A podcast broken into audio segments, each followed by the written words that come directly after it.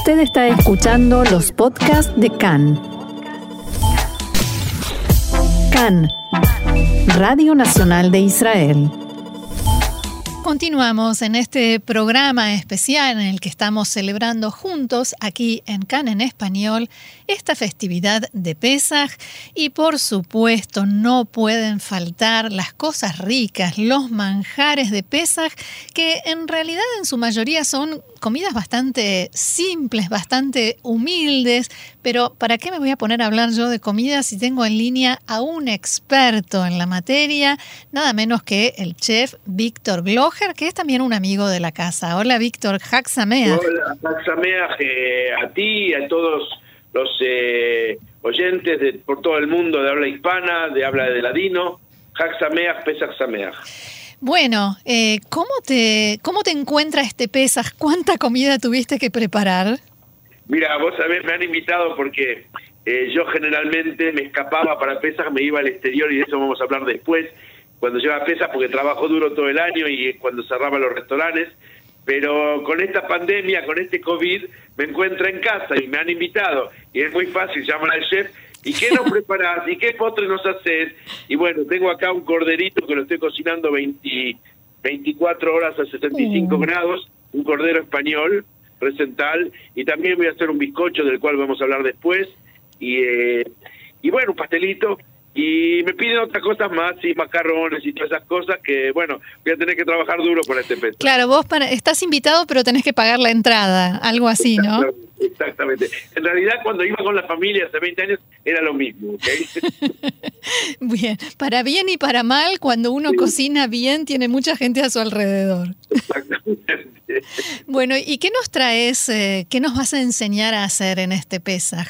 la estuve pensando porque eh, Pesach es una fiesta muy especial y es una fiesta en la que cuando se acerca Pesach yo leo mucho. Leo mucho sobre no solamente cocina, sino sobre historia judía y, por, eh, por eh, la diáspora. Y eh, me encontré con algo muy interesante. No sé, ¿vos sabés lo que son los chuetas? Sí, sí, sí. Y además nos habías comentado también en alguna charla anterior. yo, sé de los chuetas sobre, sobre tierna edad que me habían explicado en la escuela judía en Argentina sobre la historia de los chuetas, pero me encontré con un chef chueta, un tal Tony Piña Pinjas, mm. que volvió al judaísmo y que el, tipo enseña cocina judía. Si me está escuchando, le mando desde aquí un gran saludo. Y, y tiene dos recetas muy simples. Una que es muy parecida a la de mi abuela del jaroset, que es el dulce ese que nosotros servimos para en el plato de, de pesa. Y lo que le voy a dar, y también un pastelito, es una receta de jaroset de paradí y una ashkenazí, que es muy parecida a la de mi, a la de mi abuela. Bien. Ahora, si querés, podemos antes de la receta de contarles algo algo que me sucedía a mí en Pesas muy cómico. A ver. Eh, mira, yo me escapaba, como decía antes, para, para Pesas, eh, antes de esta pandemia, y me iba por por, por, Europa, por, por, por, por inclusive por, el, por Sudamérica, por Centroamérica, Guatemala, México. Y generalmente tenemos que, mi, mi pareja y yo tenemos una tradición. Como yo soy unos meses, uno, uno un año más más joven que ella, yo soy el que tengo que encontrar el aficomán. Ahora, generalmente vamos a un restaurante y la gente pobre no sabe lo que es aficomán. Y nos sucedió en muchos lugares, pero sobre todo en un restaurante en Positano, un restaurante que tiene 400, eh, se llama un restaurante que tiene el, el, restaurante de las velas, 400 velas, es un lugar muy romántico y había mucha gente porque era un día también creo que de Pascua acá en esa época en Italia. Claro y mi, mi pareja me esconde la Ficomán y yo tengo que buscarlo en el restaurante. y la gente se vuelve loca, que este, este hombre que está buscando, señor, ¿puedo ayudar? Eh, ¿Lo puedo ayudar? Y, y, no, entonces le empecé a explicar de que era nuestra fiesta. Bueno, cuando les expliqué, al final lo encontré atrás de, un, de una cortina. Después de encontrarlo, pasó a ser una real fiesta. No sabían lo que hacer con nosotros.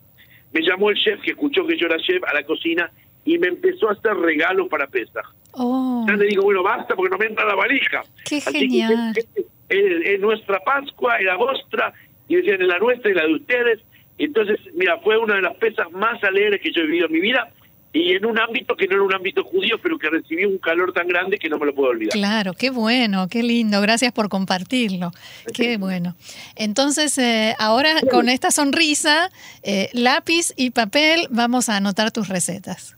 Vamos al jaroset al estilo sefaradí y voy primero con los ingredientes. 800 gramos de manzanas, 50 gramos eh, eh, de, almendras, 150 gramos de dátiles, el zumo de una naranja, 100 gramos de, azúcar y medio vaso de agua. Eh, pelamos las manzanas y las cortamos en dados, retiramos los huesos de los dátiles y ponemos todos los ingredientes en una cacerola a cocer. Dejar cocer a fuego moderado hasta que los frutos estén bien cocidos. Pasar todo el conjunto de la cacerola por un pasapuré, hacer posible por un, con agujeros más anchos. Y una vez obtenido el puré, poner de nuevo a cocer hasta empezar el conjunto. Es obligado no parar de remover para evitar que no se agarre en el fondo de la cacerola. Claro. Y ya está. Hablando de cocina simple, un jaroset. Mm. Vamos a otro jaroset que es el jaroset de Ashkenazí. ¿Qué que sea mi abuela, mi en Súrale?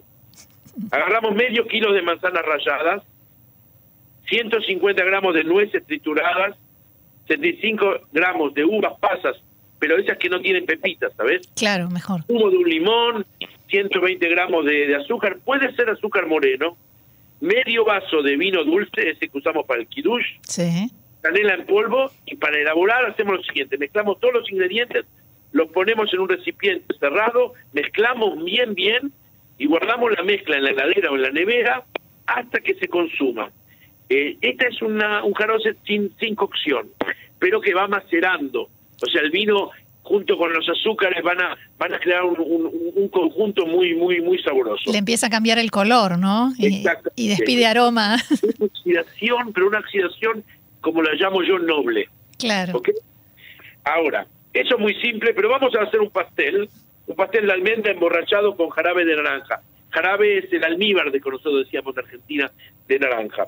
Y para los ingredientes necesitamos seis huevos y que separamos la yema de las claras, 150 gramos de azúcar, canela molida, 180 gramos de almendras molidas, 140 gramos de nueces molidas.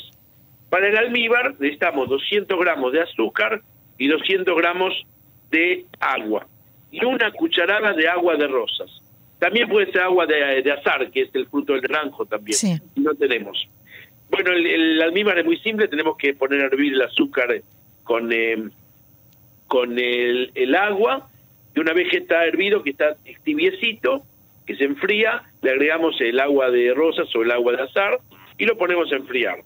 Para elaborar la torta o el pastel, mezclar en un cuenco eh, todos los... Eh, todos los ingredientes, perdona, perdona, perdona, me estoy equivocando, mezclando las yemas con, eh, con el azúcar y luego eh, tenemos que las claras, tenemos que batirlas e incorporarlas al azúcar con las yemas e incorporar el resto de las cosas, lo ponemos en un molde que lo vamos a aceitar y ligeramente pasarle eh, un poquito de harina de mazá para, para que ah. no se pegue y lo vamos a hornear unos 40, 50 minutos a 180 grados, aunque los 20 últimos minutos los vamos a bajar a 160 grados. Una vez que está listo, eh, lo vamos a sacar del horno, lo vamos a enfriar, lo vamos a cortar en porciones y le vamos a poner por verter por sobre el almíbar ese que ya preparamos de antemano. O sea que la, mezcla en sí no tiene harina. No, no, no, no, no tiene la, las almendras. Y, lo, y por ejemplo, para que lo pueda comer una persona alérgica al gluten, ¿qué podemos colocar en el molde en lugar de la harina de matzá? Eh, lo que yo probaría es agarrar almendras de, en polvo, mm. eh, almendras en polvo y pasar las almendras en polvo y lo hacemos completamente eh, gluten free, como se dice hoy Claro, sí, sí, sí. Eh, una receta que yo siempre hago es una receta que es las albóndigas de pescado. Mm. Eh, y no estoy hablando del gefilte fish y bobesurales, sino las albóndigas que se hacían en la cocina separadita, que fueron pasadas a los judíos de Turquía también, y que las podemos hacer también para pesas. Y si querés podemos anotar también esa receta. ¿Cómo no? Con muchísimo gusto y nunca mejor dicho.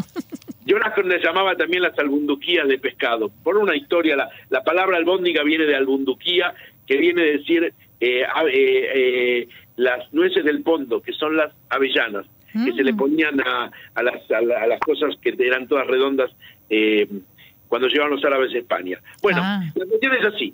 Agarramos eh, un kilo de, de, carne de pescado, puede ser de agua dulce. A mí me gusta mucho el muri, que es el mujol en español, pero puede ser un pescado que sea una carne, una carne no muy sosa, eh, puede ser una lubina también, puede ser un mero, eh, puede ser en Argentina un dorado, si nos están escuchando, eh, con un medio, medio boga y medio dorado, y a eso se le pone una clara de huevo, se le pone 80 gramos, 100, 100 gramos de harina de matá, ahí sí necesitamos un poquito de harina de matá para, para poder... si no se deshace. Una zanahoria, una, perdón, una cebolla rallada, eh, un poquito de una cucharita de comino, eh, 50 gramos de perejil picado, eh, sal y pimienta a gusto, se le puede poner ajo picado, yo no le agrego ajo picado, eh, un poquito de, de, pimiento de cayena, esa que da un poquito de, picante, pero muy, muy poquito. una cuchara de, bueno, yo le agregaba, ahora creo que en Pesach no se puede, que este bicarbonato de soda. No. No se puede. Entonces no le vamos a poner bicarbonato de soda, pero es suficiente porque va a ser muy ligera. Lo, pero lo, picamos a máquina o a mano del pescado, ¿ok? Mezclamos todo, le agregamos 50 gramos de aceite de oliva, hacemos las bolitas y esas bolitas se pueden o cocinar en caldo como se hace en de fish o como a mí me gusta, sino freírlas en aceite de oliva mm. y terminarlas al horno o comerlas así eh, con, eh, con un aderezo que puede ser con, eh, con un chimichurri, eh, y si hacemos una comida para el día siguiente de pesa jalabid, o sea, de, leche, servirlo con un yogur. Uh, siempre que hablamos me quedo con esta sensación de que quiero salir corriendo a comer algo rico porque realmente es muy tentador. Por último, Víctor, me gustaría preguntarte, como siempre que hablamos en las fiestas, tu deseo para todos nosotros en este Pesaj.